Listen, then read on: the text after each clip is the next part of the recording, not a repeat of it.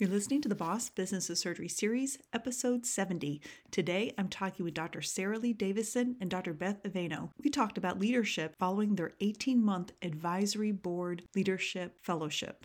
I'm really excited to hear all of their leadership lessons. Enjoy the show. And if you want to know more about the Boss Business of Surgery series, go to bosssurgery.com. Welcome, surgeons. Residency didn't teach us everything we needed to learn to be a successful surgeon. While we spent our time caring for patients and learning how to operate, we didn't learn how to advocate for ourselves or navigate our career. I'm your host, Dr. Amy Vertrees. I'm a general surgeon, certified coach, and founder of the Boss Business of Surgery series. This is where you'll learn those lessons not taught in residency. Welcome back. I have not one, but two very special guests. I am so excited about this topic. Dr. Sarah Lee Davisson and Dr. Beth Avena are going to tell us about some of the just really spectacular lessons that they learned recently through this 18 month fellowship, a leadership fellowship uh, through the advisory board, which is essentially like a medical think tank um, that talks about a lot of things that are going on in medicine. And they're going to share these really valuable lessons that they learned. So I'm so excited for you both to be on the show. And now, this is not the first time for Dr. Sarah Lee Davisson. Um, she was on before too. So, of course, I'm so happy to have you back. But let's tell me again, uh, you tell us a little bit more about yourself. Okay, thanks, Dr. Vertrees. So, um, my name is Dr. Sarah Lee Davisson, and I'm a general surgeon in the Tucson, Arizona area.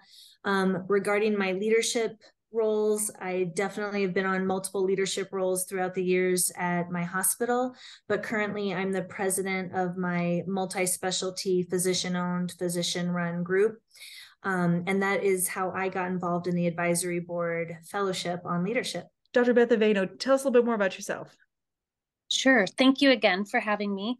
Um, I am a family physician. I have practiced in North Central Washington for the past 20 years. Um, I live in a very small town called Omak, which is about 45 miles south of the Canadian border. Um, I entered physician leadership about seven years ago, and I was initially the physician manager of three of our outlying clinics. And then about two years ago, I transitioned into the medical director of primary care for our organization.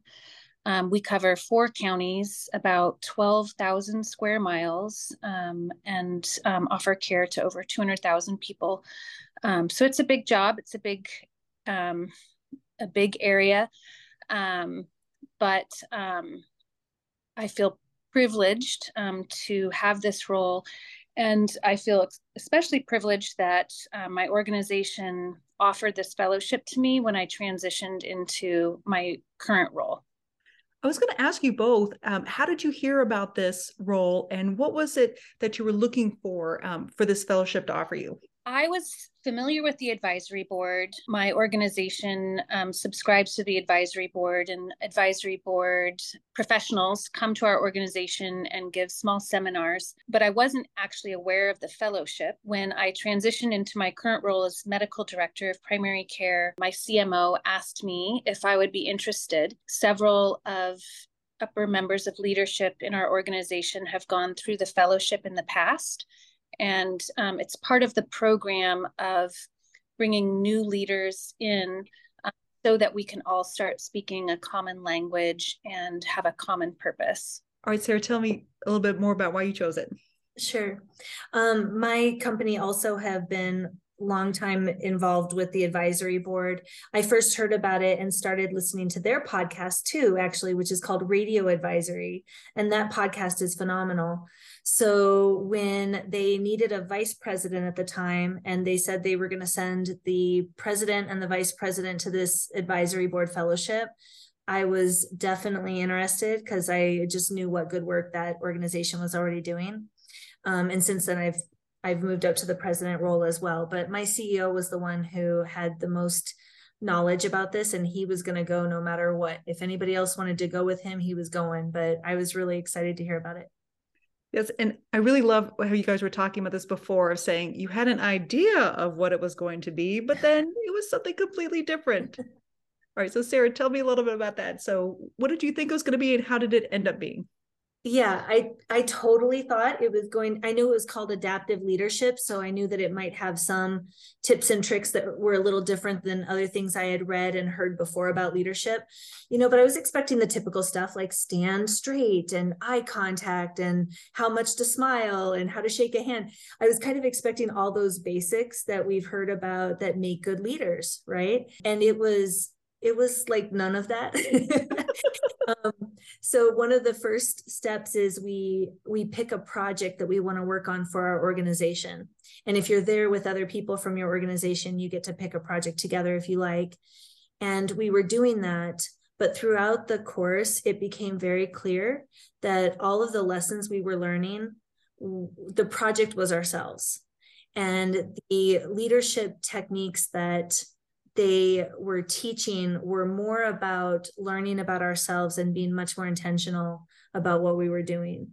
So I'll let Beth Beth add on to that and then we can get into some more of that. But it was completely different than I was expecting and amazing. Yeah, I would agree. Um, you know, I also came into the course expecting it to be a more traditional leadership course. I had some knowledge of the adaptive leadership component um, just because of the other leaders in our organization. But I really was unprepared for the intensity and the ability for them to really help us focus on the importance of purpose, intention, and how do we draw on our personal strengths to help us get where we need to go. It was a journey, and it became clear the further and further we got along that um, that the practicum project was like I am the project. no, I'm fascinated. You mentioned that they were helping you use your strengths. And I know there's a lot of different ways to do this. So, how did they figure out what your strengths were? Or how did you essentially figure out what your strengths were? Um, so, they had us do the Clifton strengths. Mm-hmm. Uh, and the Strength Finder. Yeah. Mm-hmm. Um, so so we did that. We we also did the leadership, leadership, profile circle. So we did we did some of those. I think that the strengths what was interesting is that we did some very in-depth work together as a group once our strengths were identified in determining how we see these strengths manifest in ourselves in our current leadership um, both in positive ways and in negative ways um, and then identifying strengths that we have that we aren't utilizing enough. So for me, that was really eye opening to discover that I have this whole other group of strengths that I didn't know of that I can start developing. What were some of the ones that you felt that you overlooked that you were, you know, then starting to maximize? Some of the big ones for me, self assurance was one that really surprised me. I was very surprised by that. Um, but looking at it objectively, I think in stepping back, it's one that has always been there, but I haven't developed. So, um, so that one was surprising to me. The other one that was surprising was futuristic. what does that mean? Well, it's different than strategic. I think it is looking out onto the horizon and seeing what else is out there and thinking out beyond what we can see right now. Ah, so you're like basically imagining the future so you can then create it. That's what I hope. I love it. Yeah. Okay. How about you, Sarah? What were some of the, the strengths that you found that surprised you? My number one strength definitely floored me. It's called woo. And I was looking at it and I was reading the description. And thank God for this amazing group of people that were supporting me through this because I read it and I'm like, this makes me sound like a kiss ass oh, I don't know if I can say that on your podcast, but this makes me sound like kiss butt. How's that? oh, please, kiss ass fine. okay. And so I was like, I was like, I'm really not. And then I was looking at this description and I'm imagining all the times I've been pulled over by cops and I have never gotten out of a ticket to save my life. I never get upgrades. I never get, you know, put into first class just because I ask or anything like that. But this group of people, by the time we did these, we knew each other pretty well and they were like sarah's woo is when she's really passionate about something that's going to help others that's when her woo can get a lot of other people energized to that cause. And so that's where that really in-depth looking at those strengths helped to understand them better. Because if i just took that on my own and i was reading that i'd be like this doesn't describe me at all. You know i don't know where this is coming from. Um, but having a group of people there that can get really in depth with it is helpful. I also thought it was strange that my least big strength was competition because i kind of feel like as doctors we have to have a certain level of competition to get through what we've gotten through. Medical school residency fellowship there's an inherent competitiveness that's set up. In looking into that a little bit more too i realized that it was never a strength of mine. I used what I needed from it when I needed it, but it's not something I enjoyed and I never did. And they're correct about that. I never enjoyed the competitive aspect of it. It's fascinating too. Um, I find these, um, I know, Sarah, we've talked about this before, of all of these basically quizzes that we take about ourselves and some are short and some are long or some are more validated than others but they're all essentially built on what we think about ourselves in that moment mm-hmm. and all it simply does is reflect the thoughts that we have about ourselves to back to ourselves um, mm-hmm. and there's still some element of choice with that too so mm-hmm. but it's fascinating to see to see what we really think about ourselves in that moment and making it mean just that this is what we think of ourselves in that moment and we can decide to lead more with it or we can decide to you know use it to however we want uh, accept it reject it lead with it whatever it's all mm-hmm. a little bit about personal choice mm-hmm. Now, but I think that they had a, a, strategy for this too this idea of reorienting to your purpose. Tell me a little bit more about that reorient, reorienting to your purpose, Sarah.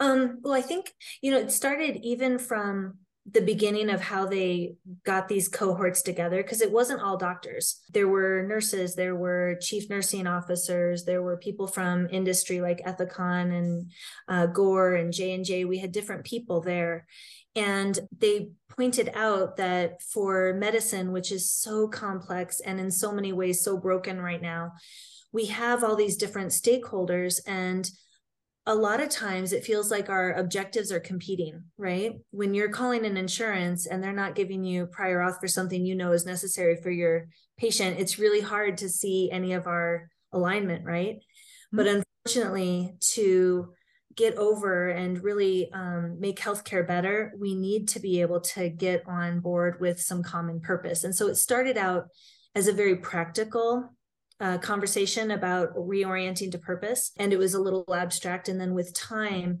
throughout the course, we got a lot better at seeing that purpose is every moment, every decision we make, right? So if I'm about to have a tough conversation with my kid, even, and i know that my purpose is to get a particular um, thing ironed out between us us just fighting isn't usually going to achieve that right so reorienting to that purpose and being very focused and entering that interaction with that in mind is really important. So, from the smallest interactions to being in a board meeting where you have to discuss something really difficult, if you can have those moments of clarity about what's our purpose here right?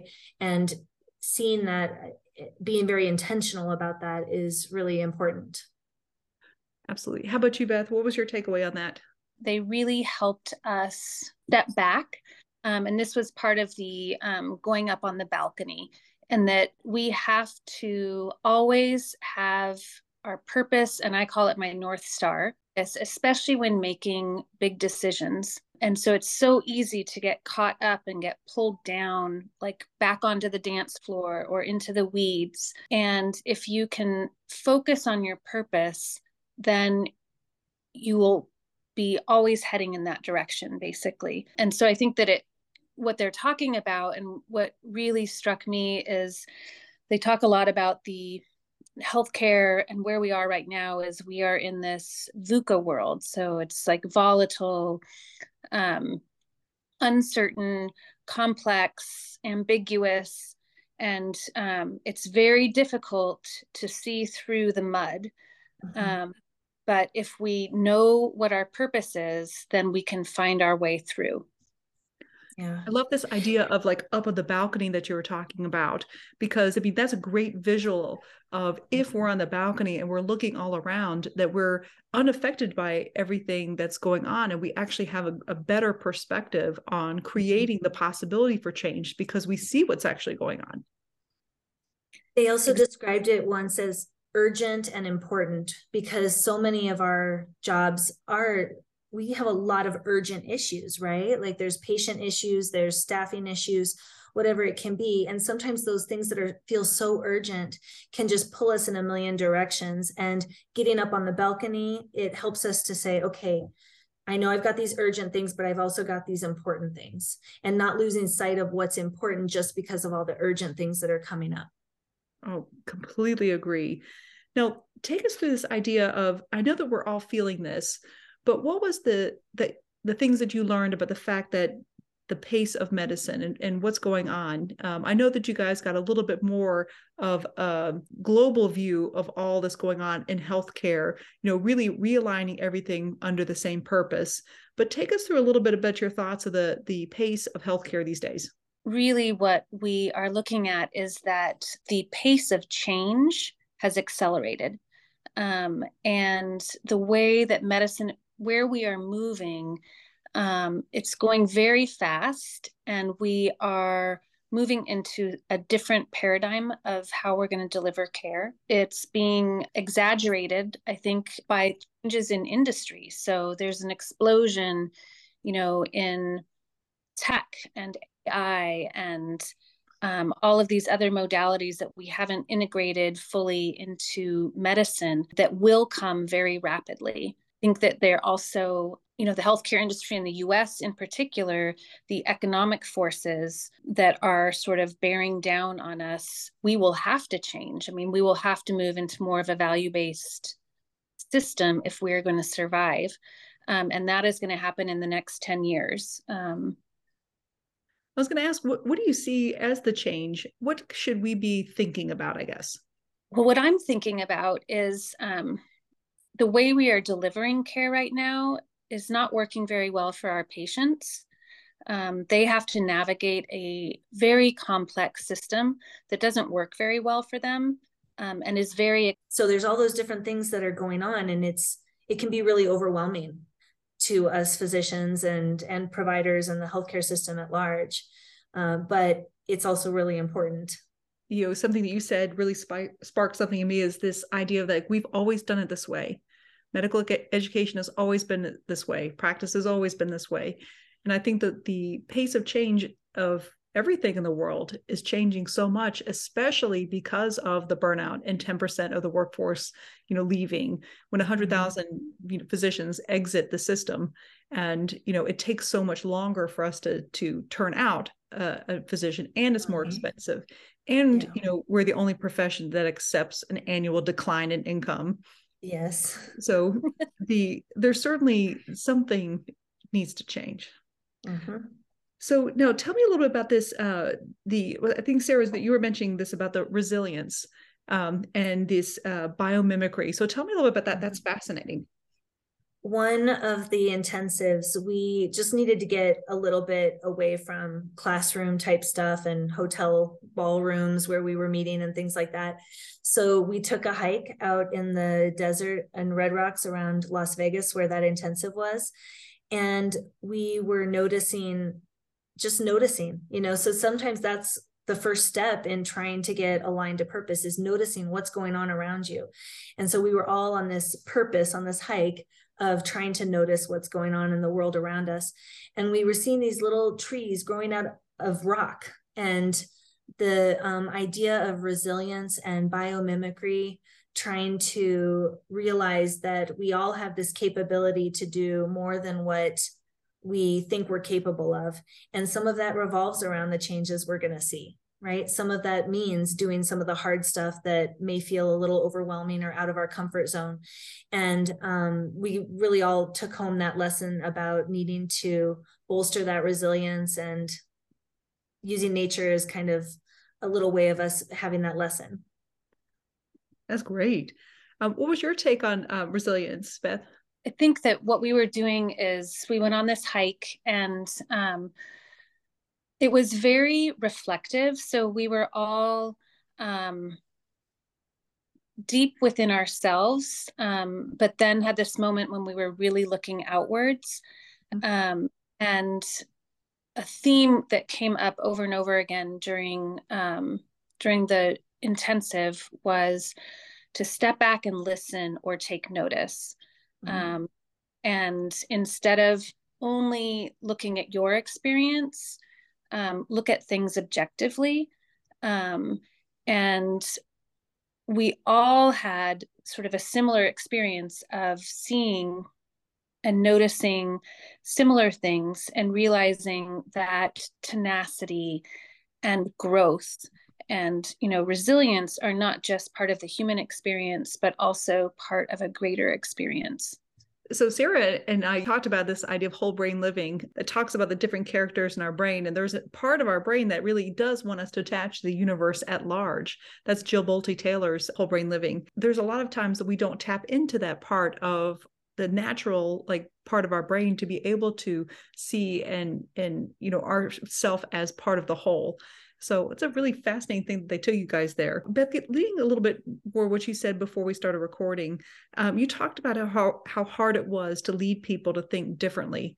So tell me a little bit about this. And I think you had mentioned something about accounting for the loss. So tell me a little bit more about that, um, that thought process. So I attended the um, fellowship with my dyad partner. So in my organization, um, at every level, level of leadership, there's a physician leader, and that leader is paired with um, an operational or administrative leader. Um, and I was lucky enough to attend the fellowship with my dyad partner. Um, and what we were really looking to do, and was part of our practicum project, was build um, what we call a holding environment or um, a deeply trusting environment in our group of leaders that we can basically start to overcome some of these beliefs and feelings of resistance that hold us back. But isn't that what the whole purpose of life is too, right? The connections. Right. Connection. Yeah. connections and you know leading people to think differently i think it's just such a great lesson is yeah. i mean that's what we're here for we're here to mm-hmm. learn from people and be part of the whole and understand the purpose of all this um, mm-hmm. which is different than what we were taught which was individual metrics and achievement and things like that. And i think this is the difference is that we're led to think of ourselves they put us out in the world where we're supposed to figure it out together. I wanted to give you just a quick like example of the first session. So the first session i've got my phone next to me and i'm in this intensive but my the office is texting me hey you know this that and the other or they're secure texting me some stuff about patients and I'm answering it. And they invited us during that first intensive to start looking at instead of just solving all the problems, because that was the way I was leading in my office. I was the I was the solver. So if there was an issue, you know, if you got a problem, call me and I'll get it fixed. I'll tell you what to do. And my first takeaway from that first intensive was I need to be a better coach to my staff. Like a a lot of this stuff that can be handled mm-hmm. and have to reach out to me for it but i have never given them the coaching and the ability and the um, confidence to take on some of these things that are things that they can answer right? And so i worked on that between the next intensive and i got zero phone calls the next the next intensive. So that was just you know kind of a real world example of even that first session. Um, but you had asked me about my take on the technical problems versus the or technical solutions versus adaptive solutions. Mm-hmm. that was an overall theme throughout our throughout our intensive um, i mean throughout our, our entire fellowship. Because it is one thing to take a problem that we all face in medicine. Um, say somebody's not getting their notes dictated in a timely manner right? And so we've all had to be on committees where we've had to deal with this i bet and we come up with different technical solutions right? So okay they're not going to be able to go into the or unless their op reports are all done you know within a certain amount of time they're going to lose their block time or whatever. Why have those never fully worked? Why are there still people that are struggling with that right? And it's because we have never looked at what is the adaptive challenge that's going on for that individual or for some individuals maybe a group of individuals. And so coming up with finding out what is the loss, thinking bigger about why this is a hard problem to solve when it may seem easy, but it's not always easy. And what change is involved in that? What are we asking of somebody that we're not seeing that's a loss to them or a fear for them? And so, adaptive um, solutions are more thinking outside of that just i'm going to make a new rule and everybody needs to follow it mm-hmm. Absolutely and this is why you know this is the the coaching that i do is mindset based and thoughts and emotions and things like that because advice based stuff or we just tell people what to do does not work because mm-hmm. until we understand all the things leading up to all the thoughts that everyone has if you tell someone to do something you might get lucky because they agree with it too but maybe leadership is more than just luck so um, i wanted to talk a little bit about this idea of you know privilege. So sarah i think that you had actually had brought this up. Uh, tell me a little bit more about what you learned about that. One of the intensives um, delved very much into our personal deeply held beliefs and it started out um, i think it was not difficult the first part of it like what do you believe about yourself how did you grow up? Um, what do you you know are you a mother? Do you identify as a a caretaker physician or whatever it may be? Um, and then it kind of explored how we feel so strongly about those things. Um, and then it did start to get into health equity and um, social justice and some different topics that are a little bit more polarizing in our society um, and can be really polarizing in certain groups. And um, we had enough of a holding environment at that time that we could have some very honest conversations about our beliefs. And through that process, um, we talked a lot about advocacy, um, getting more involved in legislature that legislation that can affect we all help our patients every day. We're kind of amazing human beings. As physicians and providers, we have the kind of job that every single day is a beautiful chance to help people. Helping people in a larger group is something we maybe don't do all the time. You know, we kind of do one on one a little bit more, but getting involved in legislation is a way to help bigger groups of people in your community or in communities around you. Um, and so we explored a lot of that. And out of that, I think I really did realize that I want to use whatever voice I have, whatever platform, whatever privilege I have to amplify um, the experience and the voices of other people that maybe don't have that. And I thought that was a really beautiful part of, of what I got out of this fellowship. And I think with some experience in medicine, um, the one thing, and I've talked to, to my students about this too, I say, as physicians, we see a cross section of all of society because everybody gets sick. Everybody mm-hmm. gets you know injured. Like everybody in society gets injured. So we have exposure to every single aspect of society in our hospitals. And i mean i think that if you're paying attention we see the inequities you know we see the inequities but we feel powerless to do something about it. Mm-hmm. and so i mean i think this idea of understanding our privilege um, is just first simply noticing that it's there and then how we've talked about this before of like how do we honor our privileges that we mm-hmm. those who don't have it? Tell me a little bit about advocacy um, and what you learned and you know it sounds like you know once you realize the privilege that we have and other people do not have it you know it certainly leads to this idea of advocacy and, and tell us a little bit more about that. We have an important role in being a voice for other people. And i think as physicians you know we have always felt that, especially in terms of our own patients, but really stepping back and not taking it for granted. I think for me was um, was really important that this has to be intentional. There has to be focus um, on it, otherwise, it's not going to change. Sarah, tell me a little bit about what you t- your takeaway was for advocacy. Um, I enjoyed our advocacy experience. One of the days unfortunately due to covid it was not in person live at the capitol but we had zoom meetings with some of the staffers for our different senators and representatives um, in washington d.c because my my group of people were all from arizona so we got to meet with some of our arizona uh, representatives. And we picked a topic that was just kind of broad reg- regarding medicine and we were just talking to them. And honestly they're just people. And it was really scary at first. I was really nervous and a little bit intimidated. And one of the um, Gore representatives, they were helping to prep us because they have, you know, they definitely have um, advocacy groups involved uh, on the legislator all the legislative hill all the time. But he said a lot of them have knowledge that's a mile wide, but an inch deep. And so going into those meetings, going into those interactions with any of your representatives or senators at your state level or your federal level, just knowing that you actually can help them because yeah.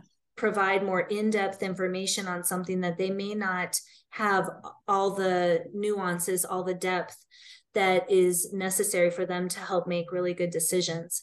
Um, so through that, I have signed up a couple times to be the doctor of the day at the Arizona state legislator like at the Arizona state legislation and that's been really fun to get to know them that way um, and we have this cool thing in Arizona called request to speak where we can just go online and give our say on any bill. So I have some alerts set up through the different, you know, Arizona or Arizona um, Medical Association and ACS and things where they'll say, hey, here's this medical bill that's up for debate coming up in your area.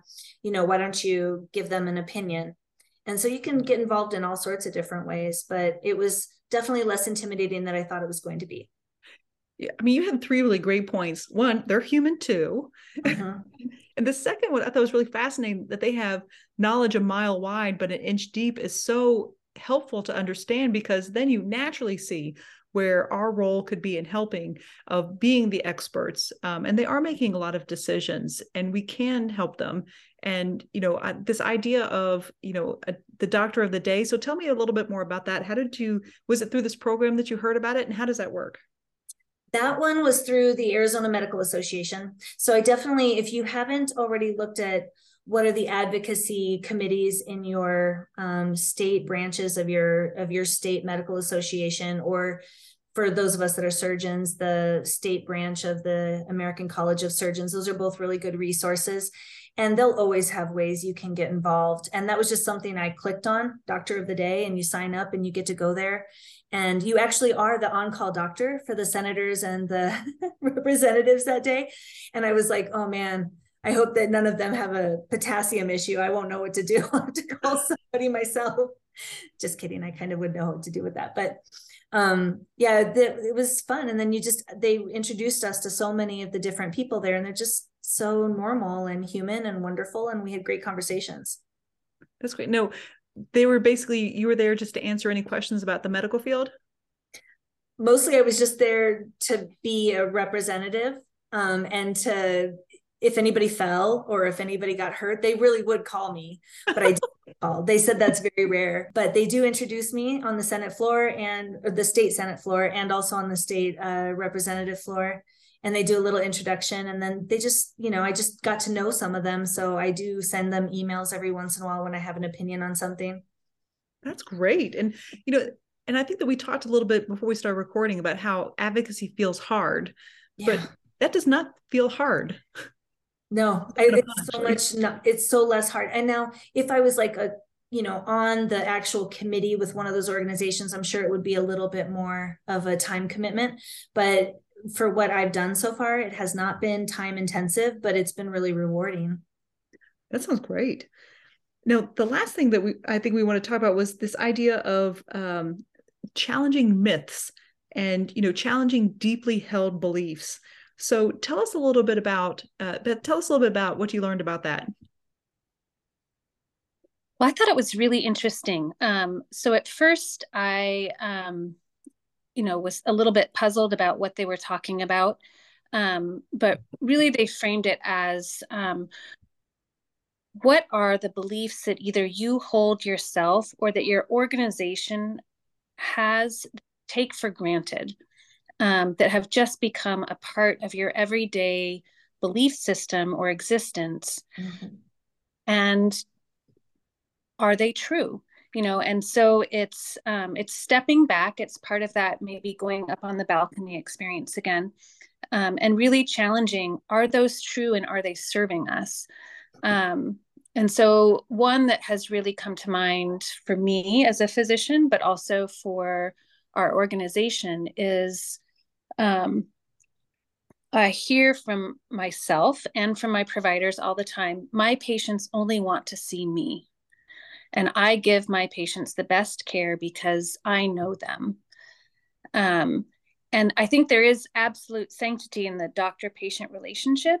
Um, but that is a myth that er, it, it's a it's a belief that we need to question um, you know and are there other models of care where we could perhaps be giving better care if we didn't hold on to that belief? Right and i deal with this especially as a coach on an individual level about how thoughts that we offer ourselves that our pay our parents do society all these thoughts that are offered to us every day we wrap up into a belief about ourself and if that's true of ourselves of course it would be true of organizations as well is that all of these beliefs that we have are built on these building blocks of thoughts that are either true not true serving us not serving us you know all these things that we can then unravel and decide what we want to you know basically break it down and rebuild it to the way that we want based on things that we intentionally choose.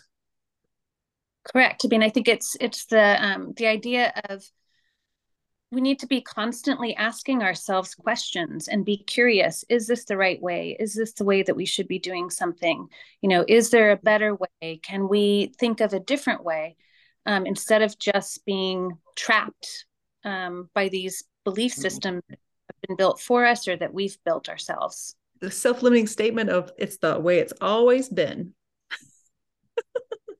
How about you, Sarah? My organization, we spent a lot of time really talking about what are the things that make our organization special, and then some things that we knew we probably could do better. We could probably be served better for our ultimate purpose if we change something and um, we're still so in the midst of it that I don't have a good example of how myth busting um, has has really helped with that yet. But it is it's super challenging. It's super challenging because we recognize some things that weren't perfect, but when somebody else told us, oh, a lot of people didn't like to hear that. yes, we had recognized it in ourselves. And then when somebody else some other organization gave us some feedback on that we were like whew that's that hurts. That stings to hear it from someone else. So it is a constant um, personal life and business life working on those those deeply held beliefs and whether they're serving us or not Yes. And I was just actually talking to someone earlier today about the idea of physicians being replaceable and mm-hmm. you know boy that feels really painful to think about but if at the same time you know even wrapping your head around this idea too is that yes we're re- we're replaceable we can work to, to be irreplaceable where we're at or we can decide that actually gives us a lot of freedom to do anything that we mm. want that we're not stuck just like beth was saying is like i can't leave anywhere i have to be here o- only i can do this um, but there's actually some freedom into some of these thoughts of looking at it in a different way. Is that if we're replaceable, that means that we actually have the ability to grow and achieve and leave room for someone else too. So, so interesting how we'll take something at face value and how we don't have to necessarily, we can actually think a little bit more in depth of it and, and find ways that it makes it work for us. Yeah. I agree. I think that um, that's where we really are on the edge and the verge of something different. I think that there will be things that somebody other than a physician does that we are doing right now. And those may be hard to let go of. You know, that may be part of that. What is hard about this? You know, what is the loss here? Um, but it actually opens up more for us to do. And we should be doing the things that physicians should be doing instead of having so much on our plates. And so we should be happy to get some stuff over to AI. exactly. Oh, gosh, yes. AI, nurse practitioners, PAs, and basically, like everyone is encroaching a little bit into the medical field.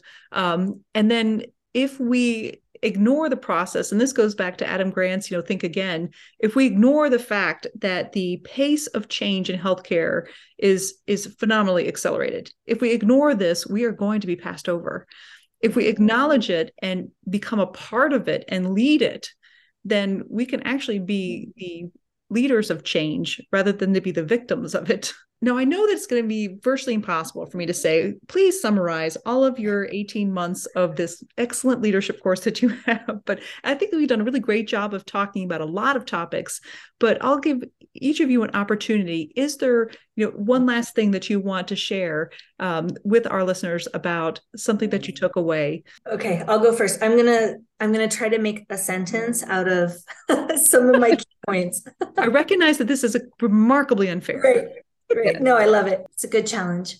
Adaptive leadership is a relentless pursuit of combining what's urgent and what's important with an overlying arch of what is our main purpose. That's pretty good. okay. I, I, would say that adaptive leadership and what I learned in this course, um, it is about challenging yourself and your beliefs, challenging your peers and their beliefs um, to become better um, and to really think about what is hard, but what is necessary, um, and where do we want to go. Um, I think the other um, one of the main things that I got away from the um, the fellowship was the importance of having your holding environment and your community.